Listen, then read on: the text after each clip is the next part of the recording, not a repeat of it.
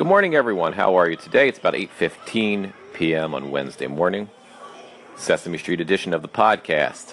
sitting here with my two and a half year old. Sesame Street is playing in the background, and you can hear that. So pick up some of that good energy from Sesame Street.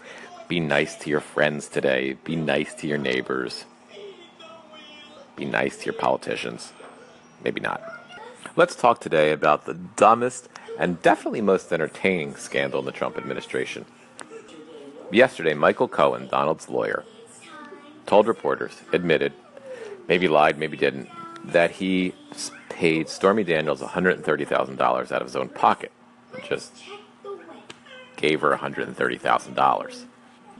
He also suggested that Donald didn't know about the $130,000 that he gave to Stormy and that the Trump campaign didn't know about the $130,000 he gave to Stormy.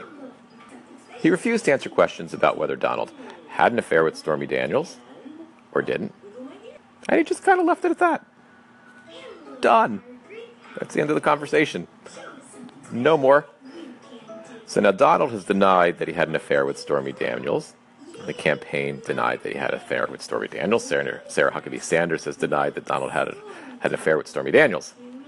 But for some reason, Michael Cohen just paid Stormy Daniels legally because that's what he said, $130,000. What'd you pay her for, Michael? What?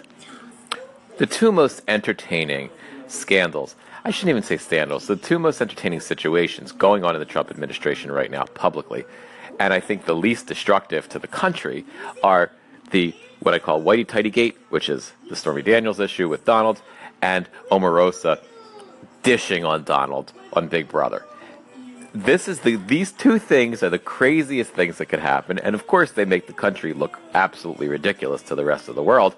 But they absolutely are the funniest things that are happening in the administration right now. And i kind of hope they continue because they're really entertaining and they kind of counterbalance all the really scary shit that's happening right now.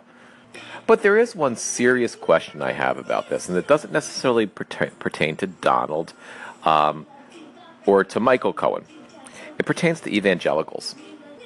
Evangelical Christians who support Donald Trump and evangelical Christian leaders have given Donald a mulligan. They've given him a pass on all his deviant behavior from the past. They suggest that he's saved, he's a good Christian man now, and he shouldn't be held accountable for everything he did in the past because he's maybe he asked for forgiveness. So my question is is how far back does the mulligan go? See, when after the during the campaign after the Access Hollywood tape, you know Donald had apologized, not really, but in his own sort of way, went on TV and kind of apologized, and they gave him a mulligan for that behavior. And I guess, I guess they even gave him a mulligan for all of the behavior that happened during the campaign because you know there were bad things he was doing and non-Christian things he was saying. So I guess it extended back that far.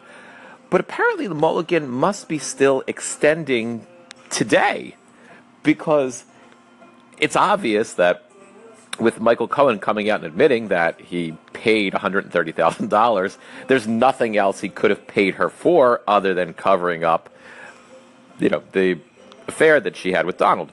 So even if you're going to give him a pass on the affair, even if you're going to give him, give him a pass on the cover up from a while ago, it's still obvious that just now, today, they're lying about covering everything up. You can't really make the argument that they're not. You know, even uh, an evangelical can't come out and say, well, Michael Cohen paid $130,000 because he just did. They know why he paid it. So they're for, and, and Donald's still denying that he did it, that he had the affair, and that he covered, that he, that he was aware of the cover up. So clearly, the mulligan is just, it's not just retroactive, it's forever. And I guess that's a pretty good deal for a pretend Christian like Donald. He gets to break all the rules that one would have to follow to be a good Christian, and he's just got this, you know, mulligan. He's got this pass forever. Evangelicals who support Donald Trump have no credibility as evangelicals. Thanks for stopping by.